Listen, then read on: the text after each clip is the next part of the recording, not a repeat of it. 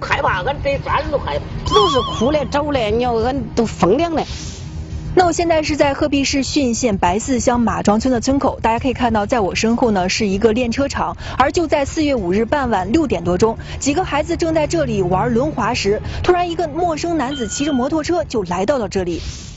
他说谁坐摩托啊？他俩人坐上转啥去了？然后回我叫他停着，他不坐了，要下来了，说这个有后头有个瓶，都给有味儿样的喂。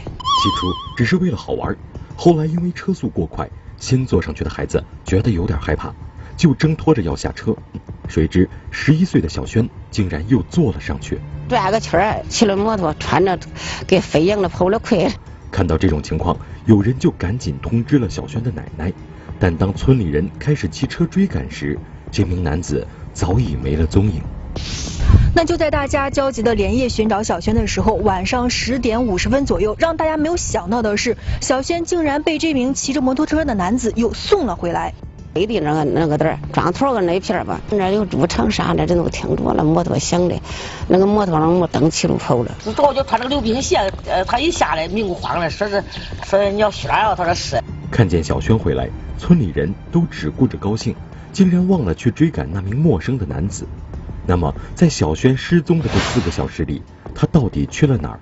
又发生了什么事儿呢？他直接都带到家了，走的时候都黑了，他说领着他来学校吃上凉皮还。这名男子带着小轩疯狂逃走，却只是带他吃了碗凉皮儿。这种行为让所有人都百思不得其解。难道说他精神上有什么问题吗？啥也不问题，他有老婆，他有孩他原先是个还是个做渔夫的人呢。人家都说他就像是专业的那种人贩子一样，就这样拐卖小孩了。如果真的是拐卖儿童。那这名男子又为什么要把小轩给送了回来呢？那们一直都找的，谁都上网了。我这回事不当，你放俺吧，你不放俺，俺到俺家再来报警俺，奶奶来抓人，他也害怕。对于这名男子的异常行为，村里人是众说纷纭。而据了解，当天晚上小轩回家之后，这名男子就消失了。老有这几天都没上学，都给把把他吓得也不像人了。这两天我回来都没有人情人玩了，谁也不敢了。